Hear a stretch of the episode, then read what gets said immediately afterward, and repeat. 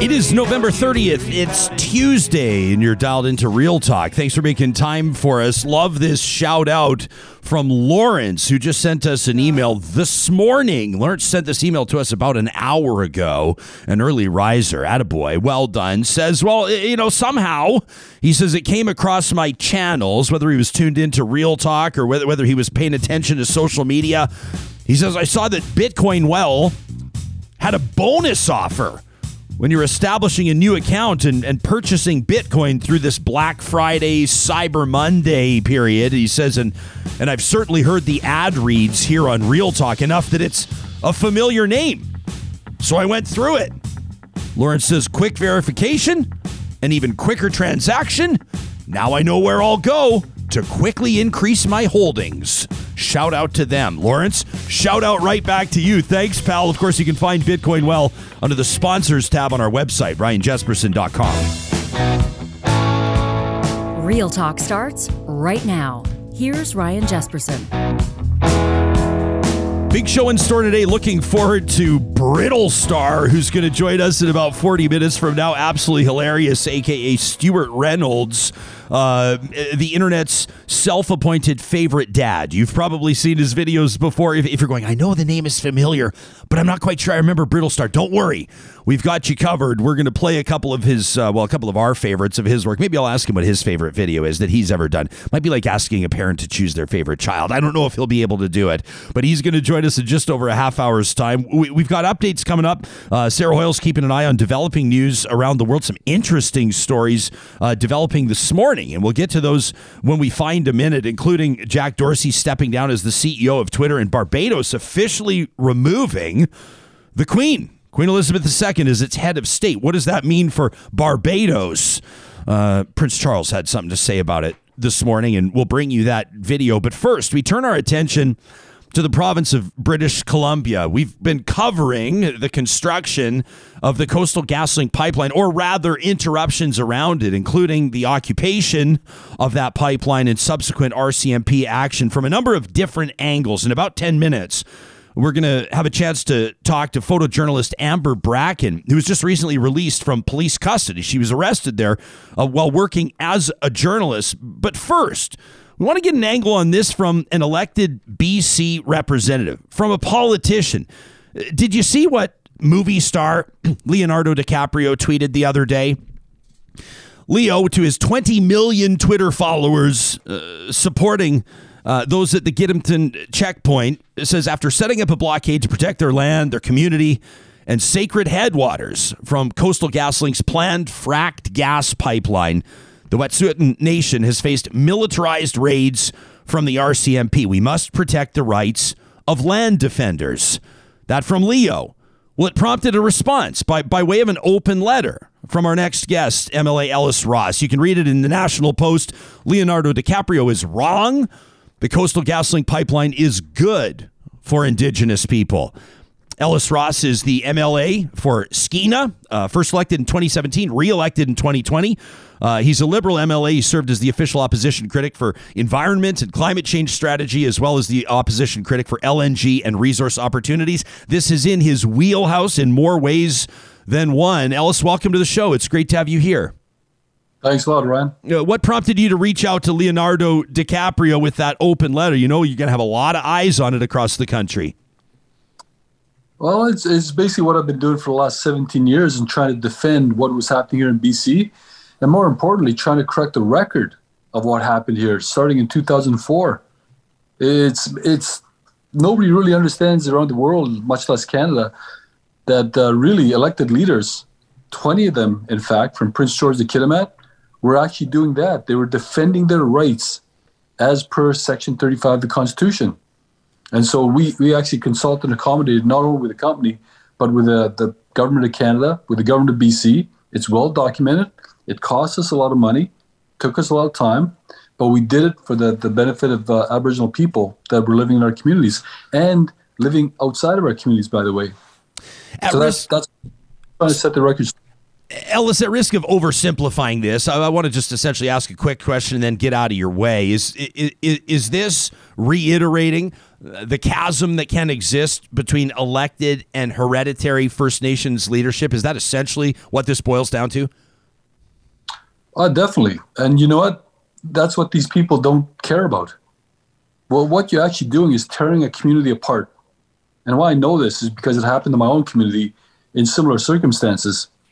And uh, when you think about a small, close knit community of, say, 800,000 people, we all know each other, we're all related, we're all married to each other, and then something happens like this. Well, the family structures break apart.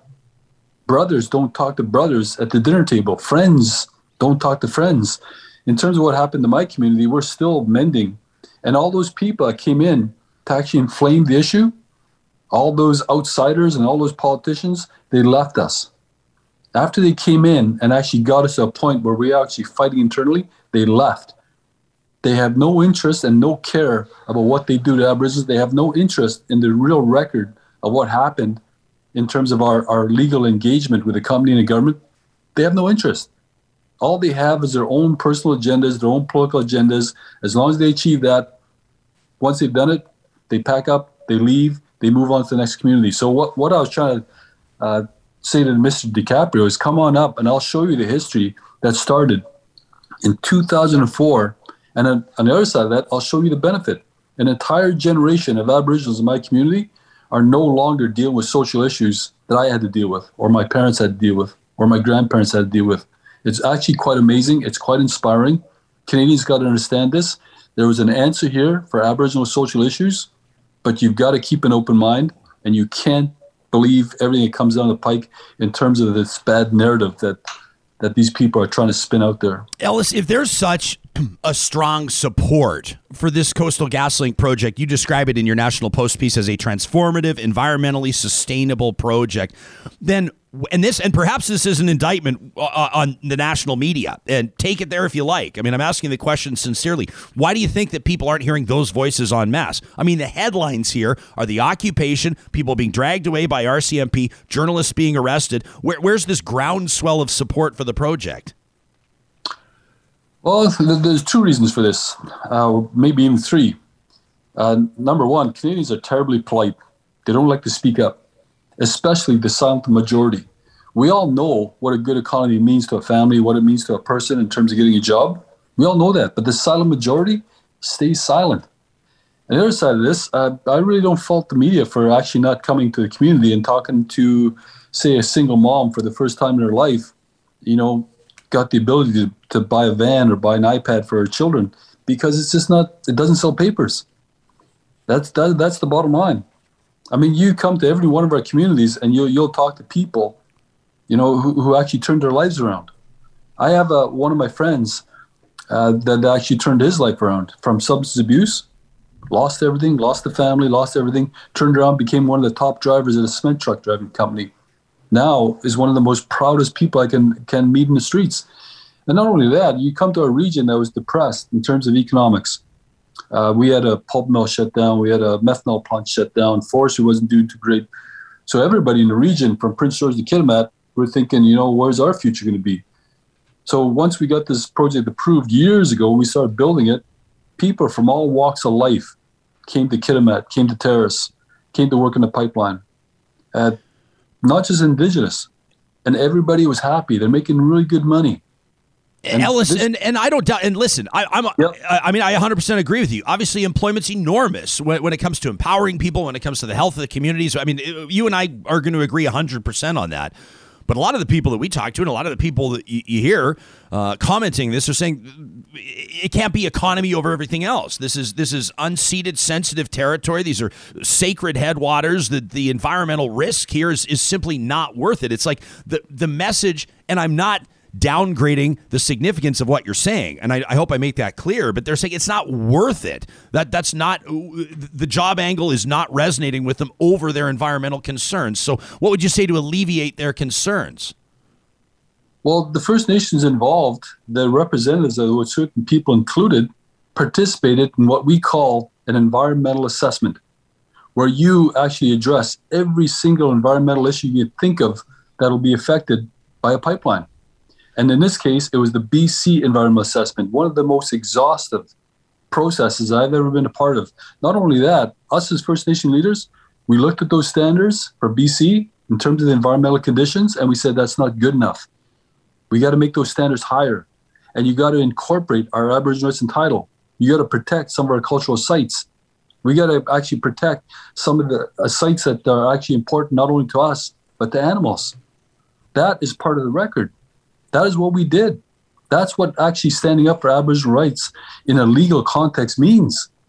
And so when, when you sign off on this, you're not actually signing away your Aboriginal rights and title. That's not what you're doing. You're saying, okay, government, I'm allowing you to infringe my rights and title, but in exchange, this is what you got to do. That's what we did. It's, it's all in the official record. So it, the idea that it's unceded and everything like that, go back to the record, see what their democratically elected leaders did for years before they signed on to it on behalf of their people. But you know, people keep losing sight of what, what why elected leaders were doing this in the first place. And, and it's quite tragic. I mean, what happened to Aboriginals and what's currently happening has been described as Canada's shame. Aboriginals committing suicide, Aboriginals going to prison, uh, our children going into government care. This is what elected leaders were trying to resolve. And when you're saying, you know, oh, it's not worth it. I went to 14 suicide funerals in my lifetime. I, and this is not counting the people that attempted it but failed to commit suicide. I took three people out of prison, kept them out of prison. When you're saying not worth it, one person, one person, one Aboriginal is worth it if we can take them away from a life that they're currently living. And it, we're doing it, we're solving it. We're solving Canada's problem for you. And it didn't cost you anything. All it meant was getting an Aboriginal into a life that other Canadians take for granted. Mr. Ross, I want to ask you about uh, for your assessment on uh, the RCMP's handling of this, in particular the occupation. First, I want to uh, tee it up for you with some context here. And as mentioned, I'll talk to photojournalist Amber Bracken right after we talk to you. She was just released from police custody. But this is a uh, Wet'suwet'en member and organizer by the name of Sleydo'. We talked to her on November 10th, so a couple of weeks ago, uh, coming up on three weeks ago. And, and here's what she had to say about what she's witnessed firsthand. We've seen militarized raids in 2019 and 2020 on Gidimt'en territory. Um, and we know that they're going to prepare to do the same. You know, we saw sniper rifles, uh, K9 units, helicopters, um, ERT. Uh, we've seen it all. And we know that that is likely what we're going to experience again here. What's your assessment of how the National Police Force, RCMP, has handled this? Well, I've asked to look at the official record. I've asked to look at it in terms of what they're doing with out there. I can't get to it. I'm not allowed to look at it. But in terms of what's happening with certain people, that's my point. There's a video circulating right now where an aunt of that woman that you just posted was talking to her on a phone and trying to tell her what you're doing is wrong. There's a lot of confusion about the authorities within the Wet'suwet'en communities. It's not community, it's communities. And a lot of people are starting to twist around the cultural aspect of what they're really talking about. Nobody, including myself, and I'm an, I'm an Aboriginal from Kitimat Village. I don't understand the cultural structure of the Wet'suwet'en people. I don't understand the houses. I don't understand the clans. I don't understand how they actually relate to their elected leadership. And that's why it's so easy for outsiders to come in and actually manipulate them for their own purposes. You'll notice one thing nobody has asked the democratically, legally elected people of the Wet'suwet'en people of their opinion. And by the way, there's been many, many attempts by Wet'suwet'en people to resolve this and take these blockades down. There's been many attempts by government, by the company, to do what they can to address some of the concerns that were already addressed, by the way. that There's no, there's no way out of this. So None. where where does this go from here, Ellis? I mean, you know, what unfolds from here? Do you think? Well, I, I think, and I've said before, uh, the only people that can solve this now are the Wet'suwet'en people themselves. The only people. And number one, they've got to they've got to decide once and for all for the for the betterment of those people, but also for the safety of those protesters, safety of the media, safety of the RCMP people. Who leads us? They've got to answer that question. It's gotten to the point now where nobody's asking that real question. But what if? But what if their answer to the question is our hereditary chief or our hereditary council is leading us, and we're saying no to the pipeline? Uh, you know, I, I don't expect that you're going to say that a six and a half billion dollar project just hits a wall and stops. No, because it's already half built. I mean, ultimately, you're going to have to go to court, and maybe that's where they have certain people are going to have to go to decide their leadership. They're going to have to go to court if they don't have a referendum on who their leadership is. And this garbage about talking about how elected leaders only run uh, things on reserve, that's nonsense. I can't believe people actually believe that. It was never the issue for the last 40 years. The real issue of leadership and representation only came about when there was actually economic development put on the table. Now, you come to my community, we don't have this problem. You come to many other communities from Prince George and Kitimat, they don't have this leadership problem because the benefits are actually getting spread to the people. But ultimately, you know, first of all, answer the leadership question from the Wet'suwet'en people themselves. They're the only ones that get getting totally ignored in this equation. Before I thank you for your time, and I know you've got a busy morning, so do we. I, I, I have to ask you about this. I mean, you know, your province is is bracing for another atmospheric river. They're calling it. Obviously, the Lower Mainland, half of it seemingly remaining underwater right now. Uh, from a government standpoint, or opposition standpoint, I should say, anyway, at the legislature, can, can you describe for us uh, the state of affairs, how everything's being managed, and, and generally what you're observing in, in the province I know you're proud to call home? Well, in terms of management, it's not. It's not. There, there's many complaints about not only in terms of the flooding that we're currently seeing, but the forest fires. Uh, lot of lot of misinformation in terms of uh, what government did or what they said. Uh, there was we've actually tested for the last couple years the emergency alert system. They tested it, but in every occasion where we had an emergency, they didn't use it. They didn't warn people, and so we we had a few deaths on a hybrid, for example, and now there's calls uh, to actually relook at the whole emergency program overall, including the emergency alert system. So a lot of people are suffering. The supply chains are actually broken up. And here's something for you BC is well known for uh, anti-fossil fuels. That's what we're known for: shipping, using it. Uh, but right now, we're under a, a limit of 30 limit uh, 30 liters per person down Lower Mainland to, to curb the use of uh, gasoline for or diesel for that matter. We're actually piping it in uh, in emergency pur- for emergency purposes from Alberta, and they're actually barging gasoline in from Washington State to Vancouver to cover off this fuel crisis and this fuel shortage. So it's it's quite remarkable what's happening here in BC. And now we're starting to understand uh, how fragile our supply chains in are and how dependent we are on gasoline and diesel to get the doctor's appointments, schools, grocery shopping. Uh, I think British Columbia is getting a wake up call here to say that it's got to be a transition, and we got to get away from the political narratives that actually, you know, told us the opposite for so many years. Ellis Ross is the MLA for Skeena. Uh, he served as chief counselor of the Haisla Nation uh, he's been recognized as a business leader by Canadian Business Magazine, appointed the inaugural chair of the Aboriginal Business and Investment Council, uh, and was awarded the Queen Elizabeth II Diamond Jubilee Medal and the Order of British Columbia in 2013 and 2014. Thanks for doing this. We appreciate it. Have a great morning, Ryan. You as well. You can let us know what you think about what you just heard. Talk at ryanjesperson.com is our email address. And of course, you know that you can hit us up in the live chat. Our Hashtag Real Talk RJ is powered by the team at Park Power. That's what we're keeping an eye on. If you want to tweet along with us, live tweet what you're hearing on the show. Park Power is your friendly local utilities provider, and today's a great day to check them out online at parkpower.ca, where you can compare your rates for electricity, natural gas, and internet. Uh, at parkpower.ca, you can also, of course, make it nice and easy to switch over to a new utilities provider. They make it easy for you. They do the work for you, and the promo code 20 2021 Real Talk gets you $70 off your first bill at parkpower.ca. At granddog.ca, you're going to find, of course, our friends at Grand Dog Essentials doing an awesome job with their quality raw dog food. They wanted me to let you know that all of their four leaf rover supplements, I love that, four leaf rover, all of those supplements are now available for shipping Canada wide. So no matter where you are hearing this from, uh, you can get them shipped with a minimum $50 order. There's a $5 fee applying to supplement orders up to $450, which gives you a lot of wiggle room there. The Real Talk discount, that's Real Talk. The promo code can be used for all supplement orders. I'm proud to feed our dog's grand dog, and so can you.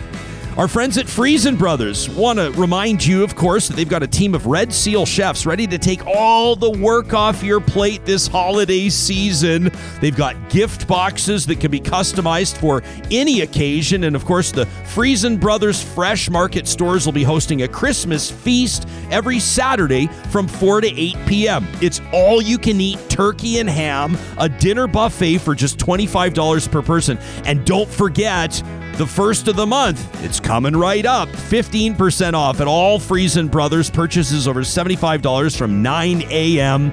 to 9 p.m.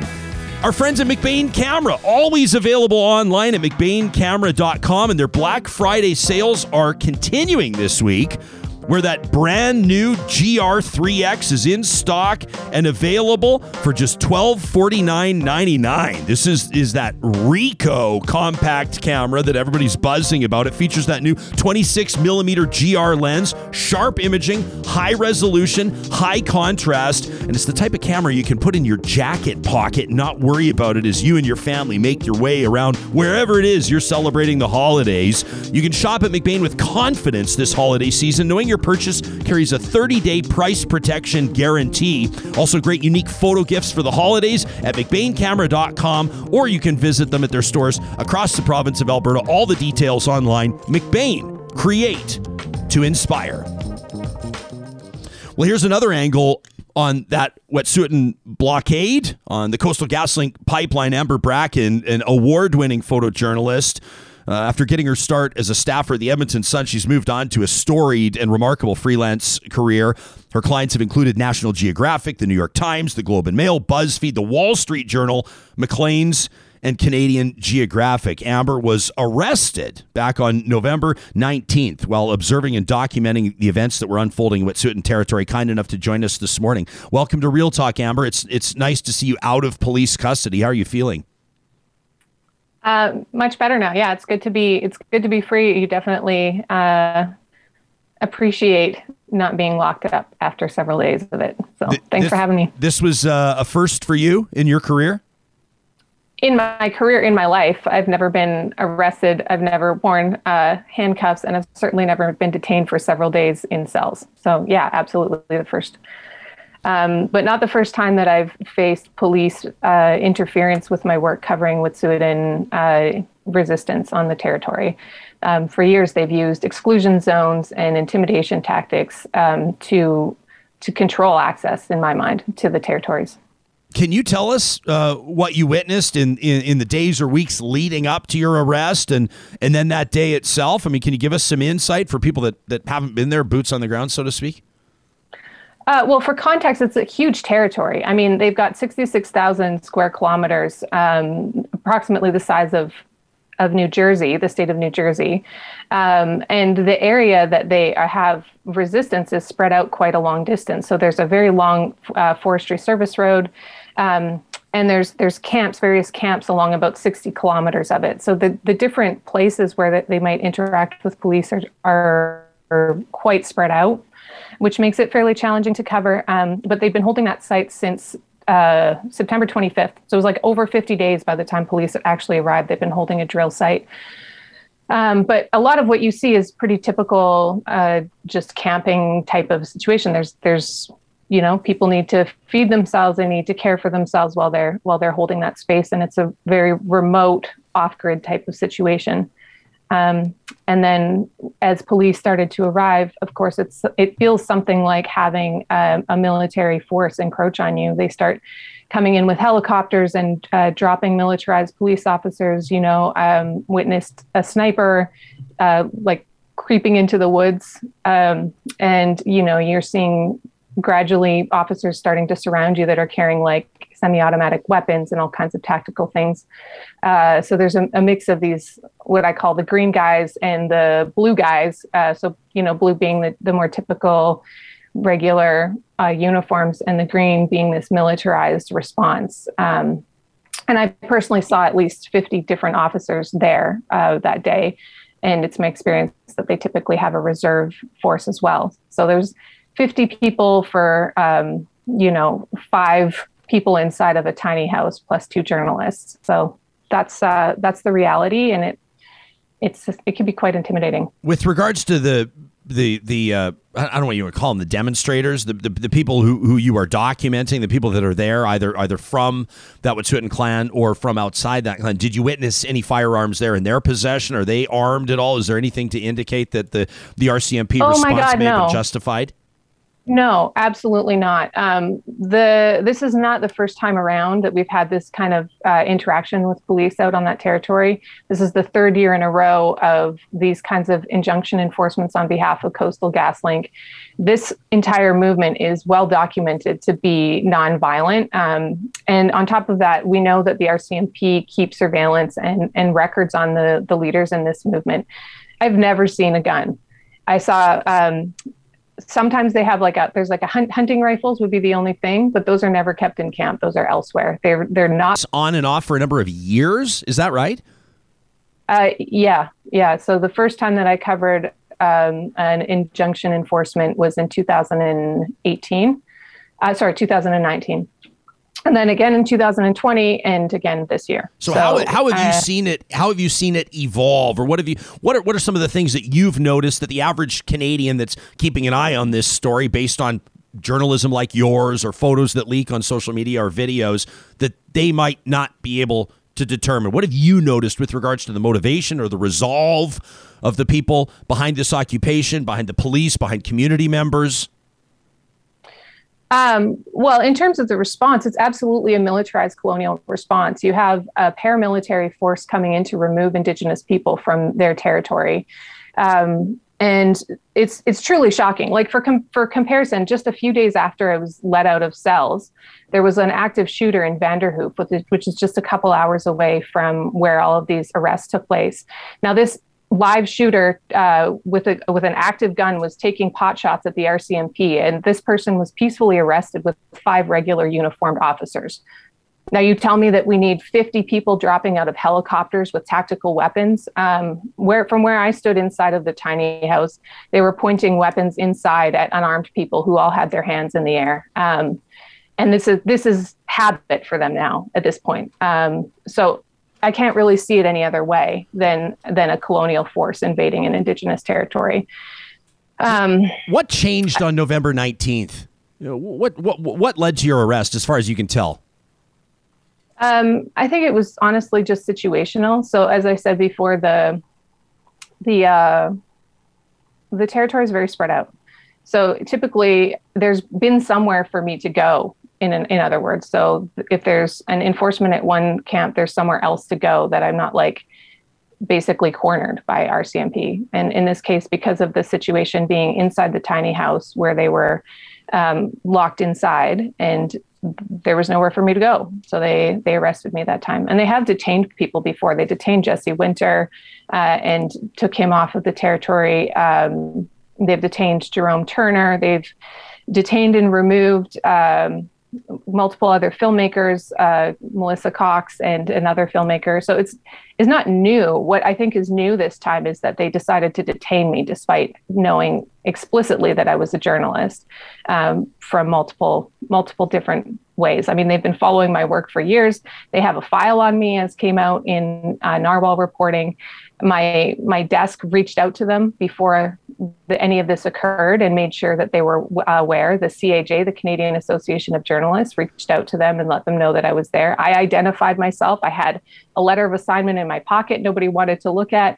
Um, so like verbally and visually they were they were notified many many different ways not to mention their their surveillance and their record keeping on on me to begin with you were clear to me off uh, the the air, and I want to make this clear to our audience. You said I don't want this to become too much about me, uh, and I do want to divert the focus away from you in a moment. But of course, y- your detainment is relevant. Can you tell us about your time in police custody? It was several days. W- Were there interviews? What were you told? What happened to your gear? And what ultimately led to your release? Who advocated for you? Did you pony up? Did, a, did, a, did an outlet, a media outlet, cover it? Did the CAJ, the Association of Journalists, get involved? What happened? Uh, well, listen, the Narwhal and the CAJ, and honestly, the whole media community in in in Canada has rallied behind me. So I've been very well supported and very well taken care of. the short answer is jail sucks. We know jail sucks. It's not comfortable. It's not nice. They weren't nice to me, but I don't think that they treated me any differently than any other um, so-called prisoner.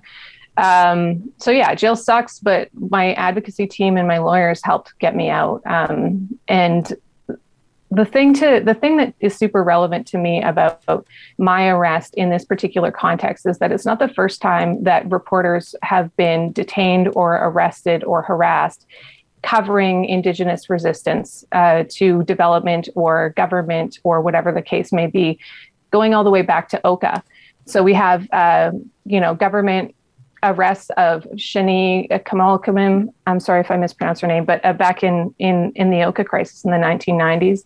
We've seen it at uh, Muskrat Falls with Justin Brake. We've seen it at Land Back Lane with Karl Dockstader, and we've seen it at the Fairy Creek blockades um, with uh, Colin Smith and, and other other kind of media that are present there. So this is not new, and I, I don't think that it's an accident that this keeps coming up when it's in relation to Indigenous resistance. I think this is inconvenient facts um, for a government that wants to talk about reconciliation uh, without seriously addressing the land claims of people that have um, a historical right to, to, to have that conversation. Um, so I, I, overheard a little bit of what you were saying to Ellis Ross or what Ellis Ross was saying, the MLA there. So uh, there was a couple things I wanted to address on that was yeah. that uh, so on on the note of democratic representation i think people like to think of democracy as as a really great thing and, and often it is but we need to address the fact that democracy is is uh, imposed on indigenous communities it's imposed through the colonial system it's imposed through the indian act and the Wet'suwet'en people have a, a pre-existing and intact system that is not the same as democracy, but is also not, uh, you know, is not fascism. Um, and this idea of democracy when it comes to the elected band councils is is blown out of proportion. So, for example, uh, Witset, which is the largest Wet'suwet'en reservation, they have um, over 2,500 members, and their uh, elected chief was was voted in with 92 votes. So, I mean, that tells you something about the level of participation and the level of representation that actually occurs within that democratic system. Uh, and the when second point is that. Oh, go ahead.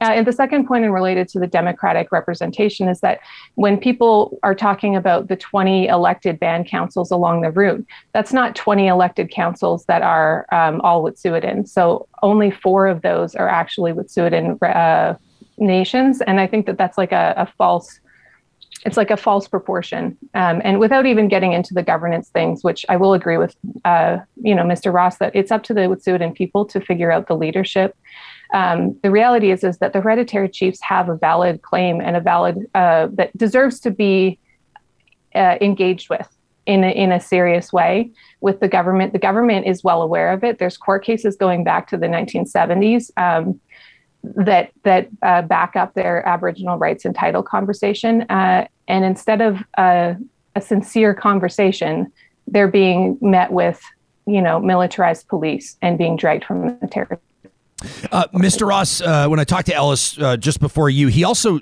um, in describing the dynamic of the community, um, he acknowledged that he doesn't completely understand the dynamic, and he suggested that it makes it easy for outsiders to manipulate the Wet'suwet'en people. Uh, do you see that? I mean, how how how much of this do you believe is so-called grassroots, homegrown uh, resistance, and, and how much of it is quote unquote outsiders?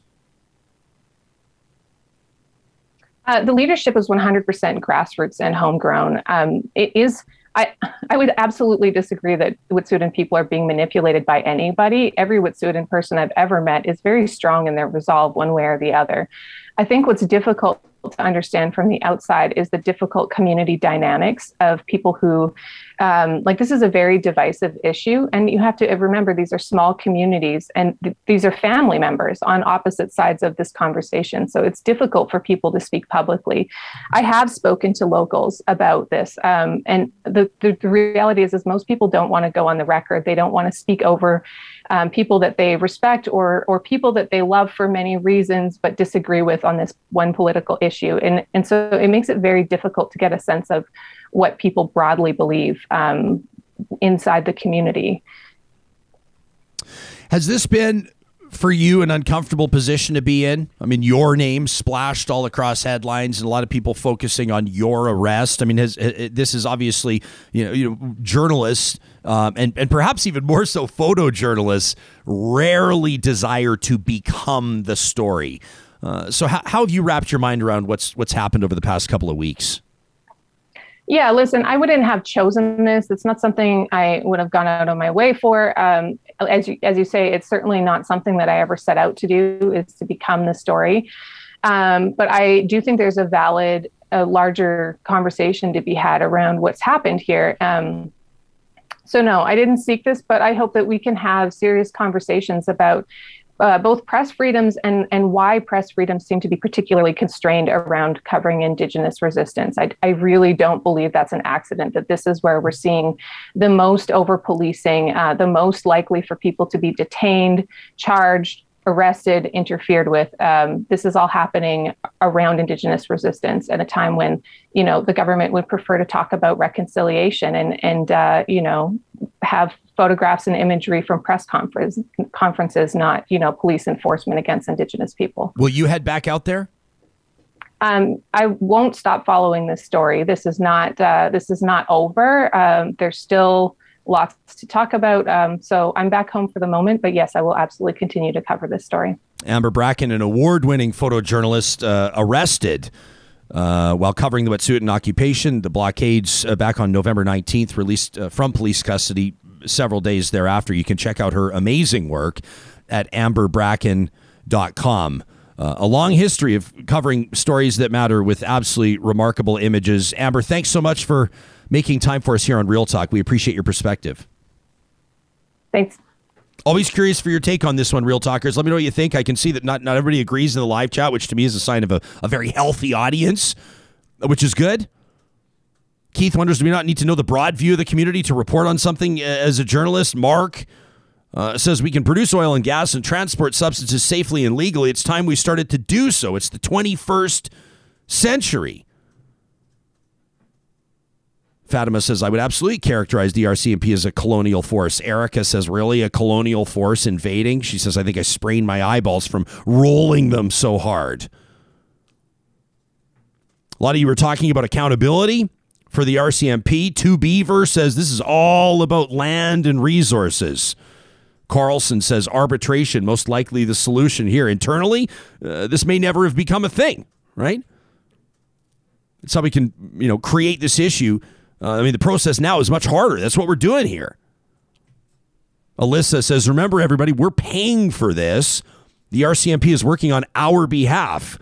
Says, if that bothers you, I'd suggest doing some legwork and getting involved. There's been an interesting plot line. I'm not sure if you've been following this. The fact that the RCMP's pension is invested heavily in the parent company of the Coastal GasLink pipeline which some of you may go, really? You're going to try to draw a line from the RCMP pension, the investment to the pipeline construct. I don't know. What we want to do is put information in front of you and have you make your own decisions on what you think might be relevant or not. And we'll continue to cover this story from as many angles as we can dream up. And oftentimes that's based on what you're putting on our radar. We appreciate every bit of feedback that you provide most sincerely. Our friends at Breathe Outdoors uh, want to invite you, of course, to visit them online at breatheoutdoors.ca. They've rebranded. You've known them since the 1960s as Campers Village, but they know that not everybody goes camping per se. Maybe you're a hiker, maybe you love paddling. Maybe ice climbing or getting out in the snow. Maybe winter camping is your thing. Maybe you're a climber or Perhaps an adventure traveler, maybe you're getting outdoors every day as walking the dogs. No matter the context, you want the gear that you can trust at a price that makes sense to you. They've been carrying big brands like Osprey and Patagonia, the North Face and Yeti and Mountain Hardwear for years.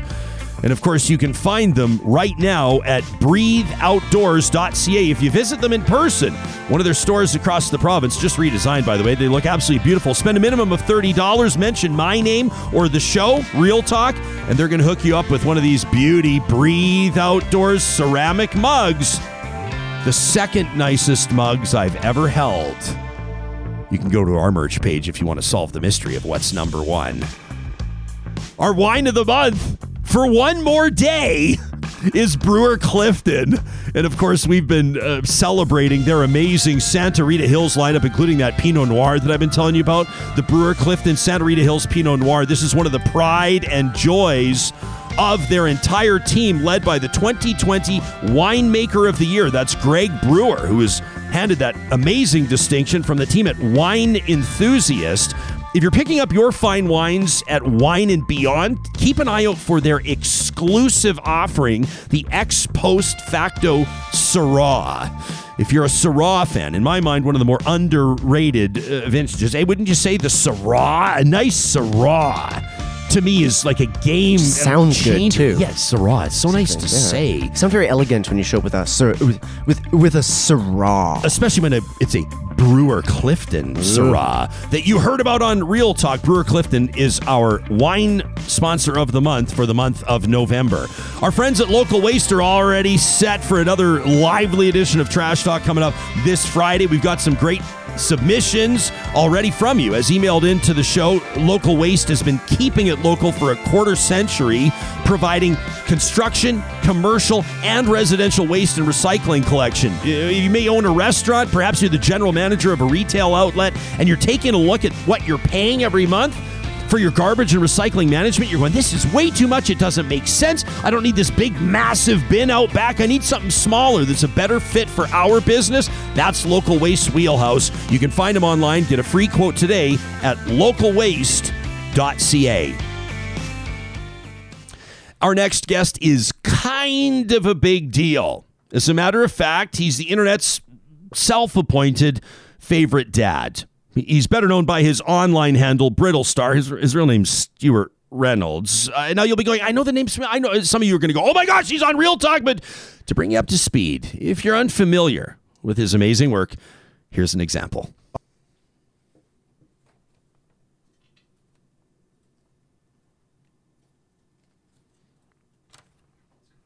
All right. As a matter of fact, Just kidding. just kidding. Da, da, da. Brittlestar's like for real. Uh, okay, Sam, we good to go or no? We're uh, we're no. Okay, we're not. We're not good to go. We are good to go.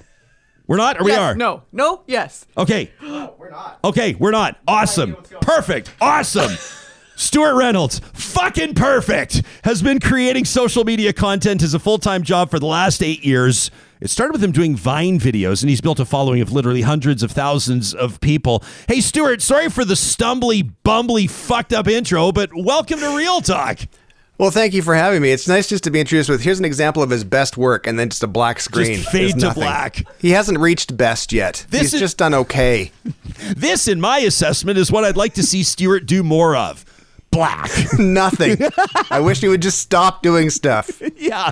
Okay. Well, our team's going to be working furiously behind the scenes to get a video ready because I want to be able to show the audience an example of what you do. But but can, how, how did this all start for you? Like right now, you're obviously your household name. People are going to be going, oh my gosh, Stewart Reynolds, Brittlestar. How did this all begin? It was like less than ten years ago.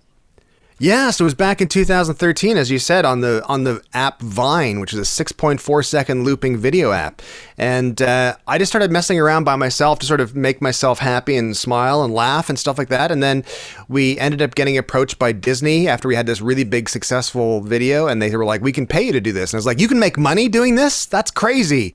And uh, so we had a family meeting, and we were like, "You know what we like? Money and travel, and not really having real jobs." So we decided it was a unanimous vote. We'd do it. Okay, but there's a lot of people that are that that have uh, sort of I don't want to say delusions of grandeur because that's really not a cool thing uh, to say and it's not a cool way to frame it. But there's a lot of people that have a great ambition when it comes to bec- you know becoming a big deal and and and and participating in these new opportunities. But but there's a select few that get to the level where you've gotten with a, an, an intensely loyal fan base and literally millions of views. So what what's that X factor? I think it's ob- you're looking at it. I think it's what you're you know this is it. It's just basically raw sex appeal. devastatingly handsome. Okay, yeah. devastatingly handsome, and uh, I think just appeals across the board. No, I think you know what it is. I think it's. Uh, I I was asked. I did this meeting one time with a couple of agent guys from Los Angeles, and in the middle of the meeting, I swear to God, in the middle of the meeting, uh, the guy said to me, "The thing about you is, no one should want what you're offering, but for some reason they do." And I think that was sort of sums it all up. It's kind of like a bit of an every. I've set the bar so low that there's like an authenticity to it that people are like, you know what, I could probably do that, and that's they have a, an affinity to me. So you're, I mean, a lot of your stuff. it- There's obviously incredible humor to it, uh, but but you also, I mean, you're you're taking on stuff, for example, during the pandemic, like messaging around vaccines and masks. It's got to mean something to you when I would say almost the majority of people that are sharing your content are doing so because they feel like you're speaking for them. Yeah, I mean, I think that like coming into the pandemic was a weird time for us, but it was pretty evident pretty quickly. Uh, you know, looking at some of the health, public health messaging that was going out, it was kind of like, hmm, I think maybe someone could do a little bit better than that. Uh, and that's no disrespect to them. Uh, but it was like, I think it was a little dry, and it's like, well, I can probably speak a bit more to the everyman, uh, a bit more accurately than that. And one of the best parts about social media is that if you do it really well, you know, a good social media video becomes a tool for self-expression. People get to like say, "Hey, this is what this is how I feel about something. This is how I uh, I want. This is what I want you to think. I I I think about this issue." And it saves them the hassle of doing it. It provides a little bit of protection for them, and uh, and that's great. If I can, you know, fulfill that need, that's fantastic. Here's an example uh, of what Brittlestar is all about. By now, many of you will be aware that to do pretty much anything fun, from restaurants to cinemas to gyms and sporting events, you're going to have to be prepared to show your proof of vaccination. If that sounds like an affront to your civil liberties and the beginning of a totalitarian regime, you'll be fascinated to find out there's been a pandemic that's affected the entire world, and not everyone has been able to be vaccinated yet, are therefore in potentially grave danger of at the very least clogging up our healthcare system, and you're not very smart. If being asked to show your proof of vaccination sounds slightly concerning because you're unsure of how the process will be carried out, don't worry. I've made this guide to help. If you enter a business and you're asked to show your proof of vaccination, just show your proof of vaccination. But what if that requires showing your ID as well? Easy. Show your ID. But what if you need to use an app or a QR code? Don't worry. Just use the app or QR code. However, you're asked to show your proof of vaccination, do it all with a smile because you're not a jerk. You have a firm grip on reality and you did the right thing by getting vaccinated. To keep everyone safe and healthy and not dead. Proof of vaccination. Like, holy f- it's a pandemic and this isn't a big deal. So, what prompted that one? Well, I think you know what it is for me. It's like it, this was a couple things. One is it's like this isn't this isn't a huge thing. People, are, oh my god, I have to show proof of vac. I have to show my papers when I go into a restaurant. Give me a break. Back up a little bit. Dial it down. Turn it down from like 11 to like a 2. You're fine. It's not a big deal. Just show your proof of vaccination. And I think that was that notion of like we're being so put out by this. It's like it's a global pandemic. P- millions of people have died. Just do what we have to do so we can all get out of it. And I was actually I was at a restaurant the other day that's like started operating in 1871 and I was like this isn't even the first pandemic this restaurant's been through. Like it's just a thing. We do what we have to do, we get through it and everyone moves on. It doesn't have to be a big fight all the time. Uh, I've, I've got some questions here from audience members, and we want to make sure that they have a chance to put stuff in front of you. Uh, James, for example, says, I'm still trying to figure out if Stewart's background is live or is it the weirdest Apple TV screensaver yet? Uh, what is that behind you that we're seeing for everyone watching That's on uh, YouTube? that's uh, lovely uh, downtown Stratford, Ontario, where I'm located, and it's a beautiful Ah. day in Stratford, Ontario. You can see the uh, the city hall and uh, the Rainbow Crosswalk. That's looking down Downey Street, where I was uh, raised, not just on the streets. I lived in a home, Oh. and uh, but yeah, that's a lovely downtown Stratford. and that's a live shot? It- at one point, it was. At one point, it was. It was live when it was recorded. Yeah, is Stratford? Yeah. Can Can I ask? This is a really dumb question. Sorry. Uh, of course, anyone that's that you know has followed anyone that follows Shakespeare. What is it? Did people say that? Isn't Shakespeare like He's on the come up. Shakespeare's on the come up. Anybody that's keeping a keen eye on this up and comer by the name of Yeah. Bill Shakespeare. Um, but the whole Stratford upon Avon Avon thing is is Yeah. obviously. I mean, that's like, like uh, an amazing place uh, in England. I've had a chance to be there. As a matter of fact, Stratford, Ontario, though, has a massive festival around that as well. Right? Where, was was Yeah. the performing arts and theater a big deal for you coming up? Uh, I mean, it was a big part of like growing up in Stratford because Stratford's only thirty six thousand people now. When I was growing up, it was like at the high twenties thousands, and uh, but it would still had like a bunch of really cool people and a lot of cool cultural things happening. I mean, when I was fourteen, we would take over the art gallery and play like these shows with our bands and stuff like that. And like it was just really sort of whatever was cool was accepted here, which was awesome. So I feel pretty fortunate to be from here. Um, you know, I've moved away and came back, and it's been like, yeah, it's a pretty good place. But I mean, you're right. The theater's massive. It's a huge machine, but that there's more than just the theater, obviously as well. There's you know Lloyd Robertson, Justin Bieber, me, Peter Mansbridge. Now, if you count a, a guy who moved here. Yeah, sure. I mean, sort of came in, tried to hitch his wagon to that horse. I know. If you ask I me. know. I You know. Yeah. So this, uh, so this pandemic, Stewart. Uh, how is it? I mean, certainly a lot of your content has has I, I think obviously tapped into how a lot of people are feeling. Like there's a comment here online. I I, I forget who said it because our live chat's churning like crazy right now. But but somebody said um, Brittlestar is how I explain Canada to my international friends. How much has the pandemic changed your MO or changed how you do what you do or, or maybe even moving forward how uh, it might alter it for good?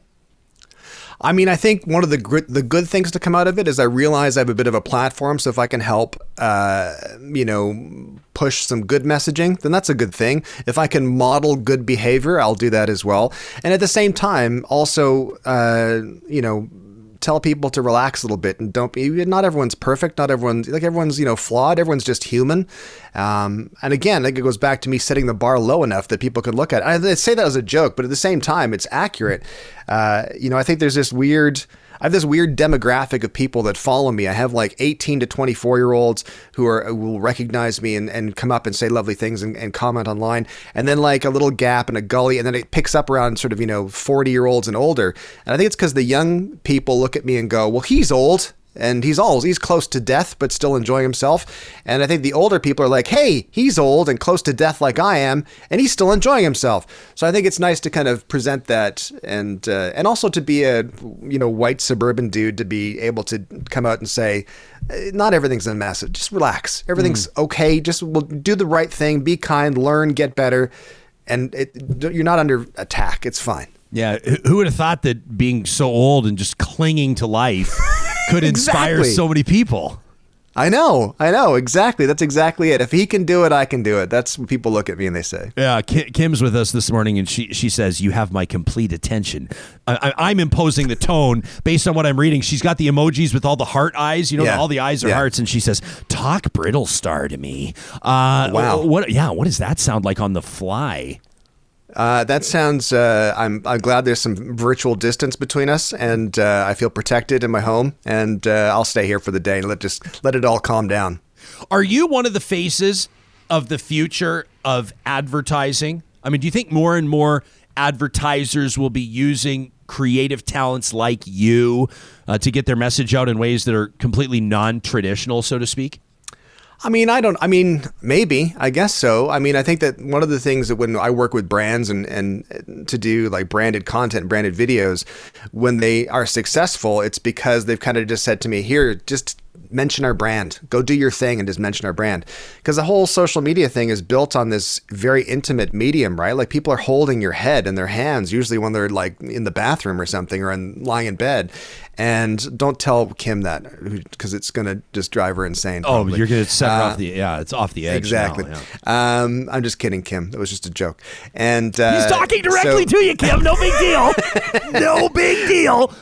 But I think it's that authenticity, right? I mean, it's just an overused word, but it's true. It's like such an intimate medium. So I think there's like a trust built up. If I just suddenly come out and say, you know, and try to trick you into buying something, that's not going to work. It's and also, you know, especially for advertising on social media, every ad on social media that gets watched has been chosen to be watched. It's like a Super Bowl ad. You've chosen to watch that ad.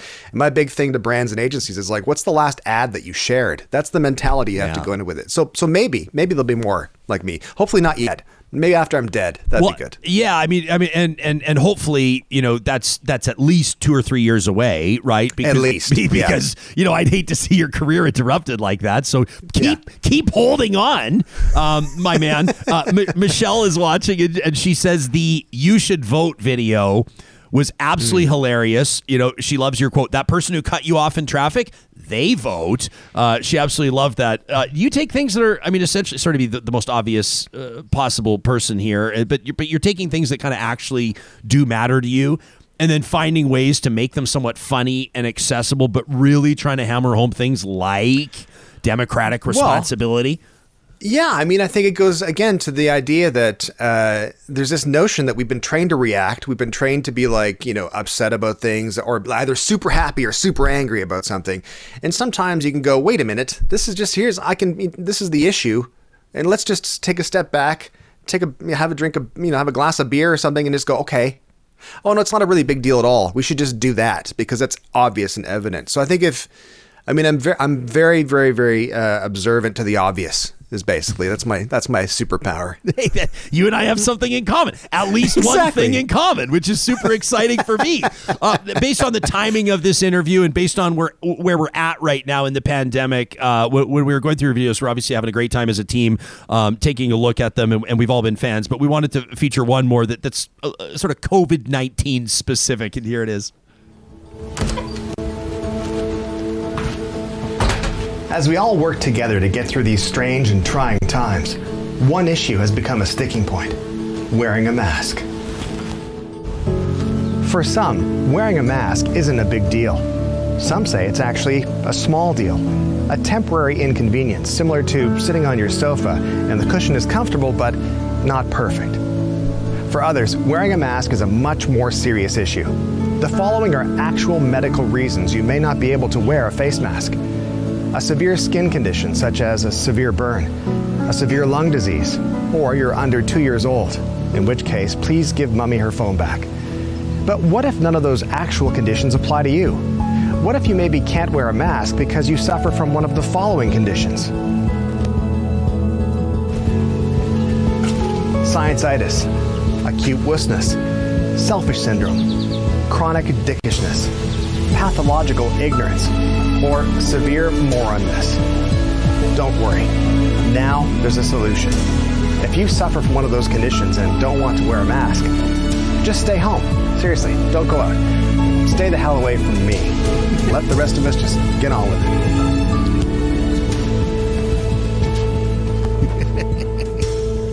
Stay the hell away from me. did, did you always, even even as a young guy, did, did you always have a bit of a sarcastic sense of humor? Yeah, I mean that's been that's sort of like the the currency when I was growing up in my family was it's sarcasm. If you you had to say something with a straight face, or you have to sucker punch them by being kind of like you know I understand how you're feeling. It's because you're not very smart. Um, that's sort of like sucker punch from the, the un, underneath. That's that's the way to do it for sure. Absolutely. Uh, Daniel's wondering how you came up with the name Brittlestar. It was actually a band name. So back in 2004, I was starting. I was, I was really involved in music, and I, I my oldest son had a marine life book, and I didn't want to release music under my name, Stewart Reynolds, because who's going to wear a Stewart Reynolds T-shirt? Nobody. And uh, uh, I was like, well, I need a better name, and so we looked at this marine life book, and there was this starfish section, and in the starfish section were these things called brittle stars, and they're like long and spindly, and they're the grossest looking of the starfish. Now, actually, starfish are quite beautiful, but these are the ugly starfish, and uh, they can see through their tentacles and they defecate out of their mouths. And I was like, boom, that's the one. So I had all the socials, I had all the domain names, and I was, and then when I started doing Vine, I was like, eh, I'll just stick with it and just go with that. And now I'm stuck with it like the Edge or something, yeah. where like people people call me Brit, and it's like that's not my name. That doesn't matter. Who cares? Yeah, Stay on cares? brand. Kelly wants to know how it feels to have perhaps single-handedly resurrected Zellers, the Canadian institution. What, what is it with you and Zellers? Here's the thing with Zellers. Here's the thing with Zellers. This thing with Zellers is that we didn't know what we had until it was gone. we thought Zellers was crap, and when you think back accurately, it really was. However, we were we were we were bamboozled by Target. And Target came in and romanced us. We just swept us off our feet. It was the romance to live for, and then they just left us. And we'll be we're left with Walmart. Thanks. You know how hard it is just to buy a shirt now in Stratford? It's impossible. I got Giant Tiger and I got Walmart, and that's it. No offense to Giant Tiger or Walmart, but come on, you're no Zellers. You know what I mean? You're no Massimo. Brenda, Brenda's reminiscing about the Zellers restaurant, which for a lot of people was kind of a big deal. That was like a community hub, you know. I it, I did a video in the video. I did a, a music video and uh, made fun of the food in Zellers, which always looked terrible to me, and a lot of people apparently loved it. Oh. And I think that says a lot about my demographic, and I can probably ease off a little bit. I can sort of dial it back. So. Yeah, uh, um, uh, we've we've got a question here about the Brittlestar Morning Show with Mrs. Brittlestar. Uh, audience member says, "I love their married vibe," and, and I assume she's got to be biting her tongue half the time for the camera. Can you, can you take us into the into the household, into the family dynamic? Sure. Yeah. I mean, my, my wife Shannon uh, had has no interest in being on camera ever, and uh, didn't from the get go. Uh, but uh, going back to 2013, we got our first big gig with Disney. They said, uh, I said they're hiring us. They're going to pay us money to do this stuff, and she's like, I'm not doing it. I don't want to. I don't want to be on camera. And I said, they're going to pay us this much money, and I showed her, and she was like, Where do you want me to stand? And how do you, what do you want me to say? So she's highly motivated by money, is what it is. And uh, as soon as the money stops, you'll find that she's just no longer on camera. So. Well, there you go. Hey, I, I want to read you just just a couple of comments here because I don't care how much of a big deal or how famous you are, it's still got to feel pretty good to hear people like Jillian say uh, Brittlestar has been a breath of fresh air and reality. Uh, for those of us who don't understand why we're explaining over and over again things that shouldn't need explaining, the coddling has been unreal, which I think is a pretty great comment. That's a pretty huge compliment. Ah, it's very sweet. Thank you very much, Julian. I appreciate that. And this one- It's, oh, go ahead. Yeah, sorry, go ahead. No, I was just going to say, you can go ahead. You can go ahead. Sorry. Joanne says, "Yeah, sorry, I just have so many compliments for you.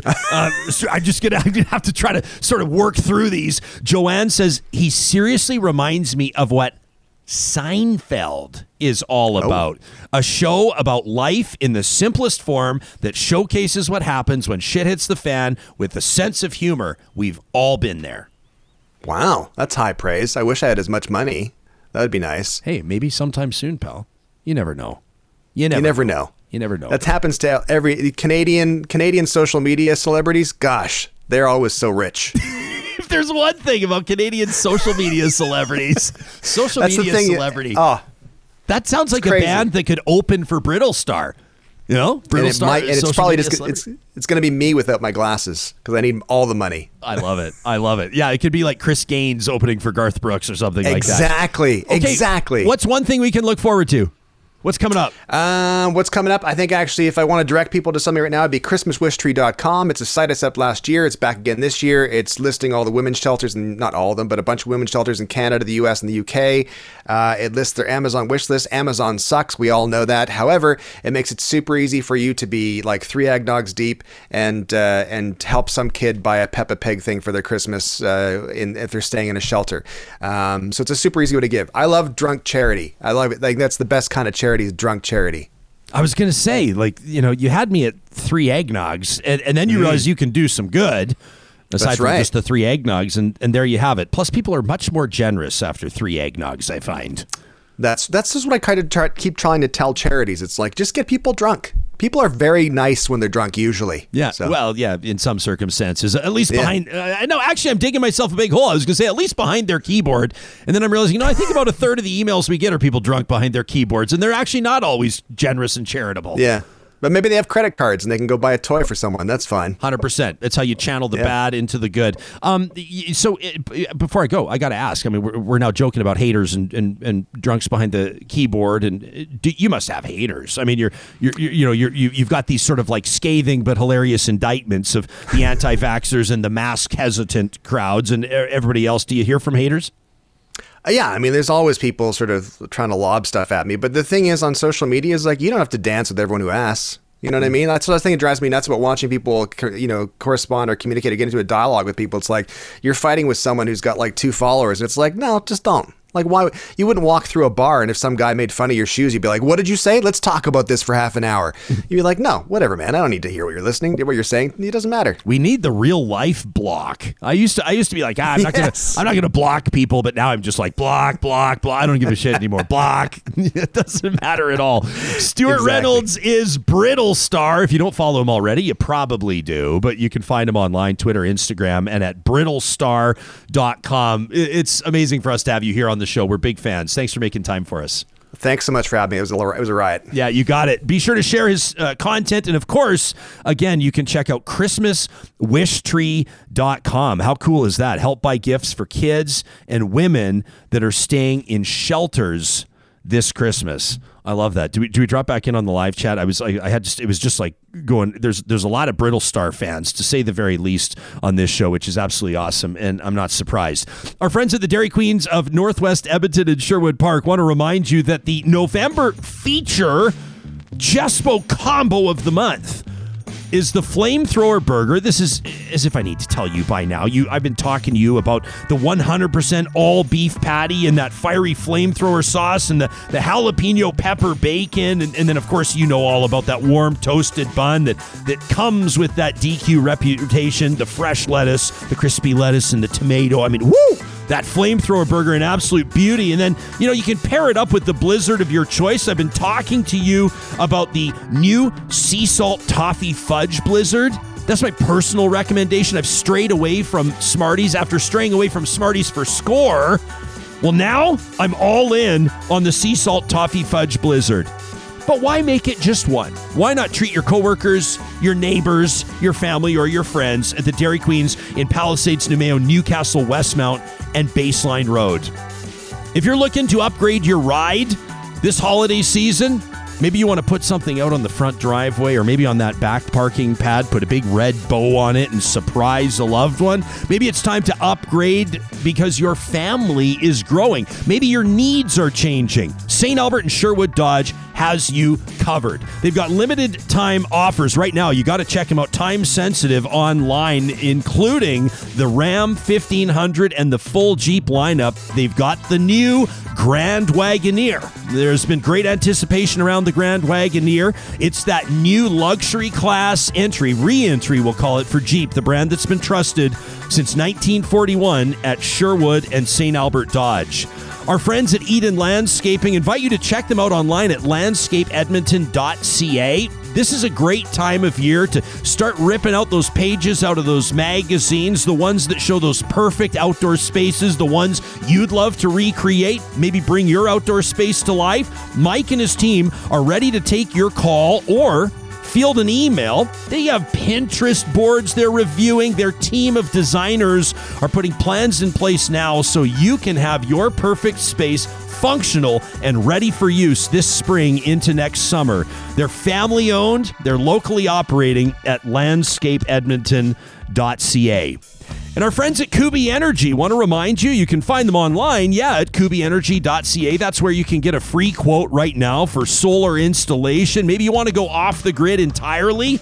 I'd like to direct you to their social media. Check this out on their Instagram. Just the other day at Kuby Energy, posting yet another Kuby Cube delivered to a satisfied customer. These are essentially sea cans covered in solar panels with battery storage and whatever else you need inside. I mean, uh, the sky's the limit with regards to what they can build. If you can imagine it, Kuby can make it happen. You can get your free code as mentioned, whether it's a residential, commercial, industrial, agricultural installation. Kuby does it all in BC and Alberta at kubyenergy.ca.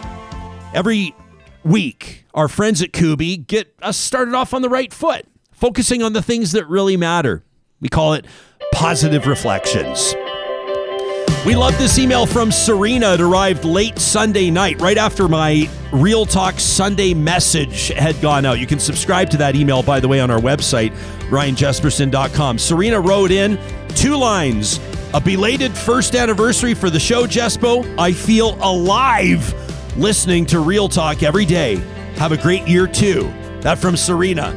Serena, I feel alive reading emails like yours. Thank you for that positive reflection. How about this one from Lori, who says, with all these supply chain problems on the horizon, the residents of Discovery Place in beautiful Devon, Alberta, want to remind consumers that Christmas can come without ribbons, it can come without tags, it can come without packages, boxes, and bags. The snow Grinch is smiling, says Lori, posting an amazing photo. I don't know who traced that out with their sorels, but very well done. She says, let's put our BC neighbors first this holiday season. What a great reflection from Lori. This one from Colleen, who says, At Christmas dinner this year, as I raise a glass to acknowledge all that I'm grateful for and to remember all the folks who sadly did not live to see this year out, I will also toast the courage and leadership of people I've seen on Real Talk, like Corb Lund and High Rivers Mayor Snodgrass. Folks in those stories had lots of chances of turning back, but they didn't because they were holding on to something. She's quoting a movie here. Says Frodo in response, What are we holding on to, Sam? Sam replies that there's some good in this world, Mr. Frodo, and it's worth fighting for. That from Colleen. I absolutely love it. And we'll wrap with this one from Brinley, who sent this into us this morning. He says, I'm so proud of my little guy for being so brave the other day and getting his COVID 19 vaccine. It was a scary couple of days for him leading up to the appointment. He had many questions, which of course we were happy to answer. But Brinley says, here's my positive reflection. When it came time to get a shot, I was so amazed and impressed by the pharmacy tech who did the deed. There was such a wonderful aura about her. She calmed our son right down, and everything was done before we knew it. A short while later, he commented to me about how it didn't even hurt. That had been his biggest concern. Brinley says, I know we're so eager to see this period of time officially become history. And of course, vaccines are a huge step in that direction. The other day, I saw light at the end of our tunnel, and it wasn't an oncoming train. Major respect and my most sincere gratitude to the thousands of people across this country and around the world working so diligently to get us there. Brinley, so very well said. Coming up tomorrow on the show, we're going to take a look at what went down in Barbados this morning. What does it actually mean to essentially lose the Queen as head of state? We'll get analysis on that. Plus, we're going to bring you our interview, our sit down with the amazing Rick Mercer. And what do you need to keep in mind as you're posting photos of your family, in particular your kids, online? We're going to talk to an Athabasca University professor and a professional photographer who have made it their life's work to make sure we're keeping in mind all the online safety tools we need. That, plus news of the day and the analysis you trust right here on Real Talk. Make it a great Tuesday, friends. We'll see you again soon.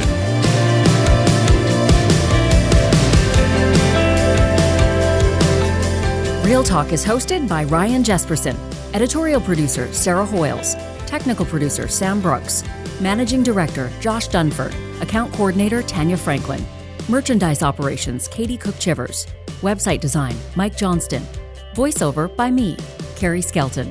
Real Talk's editorial board is Supriya Dwivedi, Ahmed Ali, Ann Castleman, Corey Hogan, Julie Rohr, Harmon Candola, Catherine O'Neill, and Chris Henderson. Real Talk is recorded in Edmonton, Alberta on Treaty 6 territory, the traditional and ancestral territory of the Cree, Dene, Blackfoot, Saulteaux, and Nakota Sioux, home to Metis settlements and the Metis Nation of Alberta. Real Talk is the flagship property of Relay Communications Group Incorporated. All rights reserved. For more, check out ryanjesperson.com.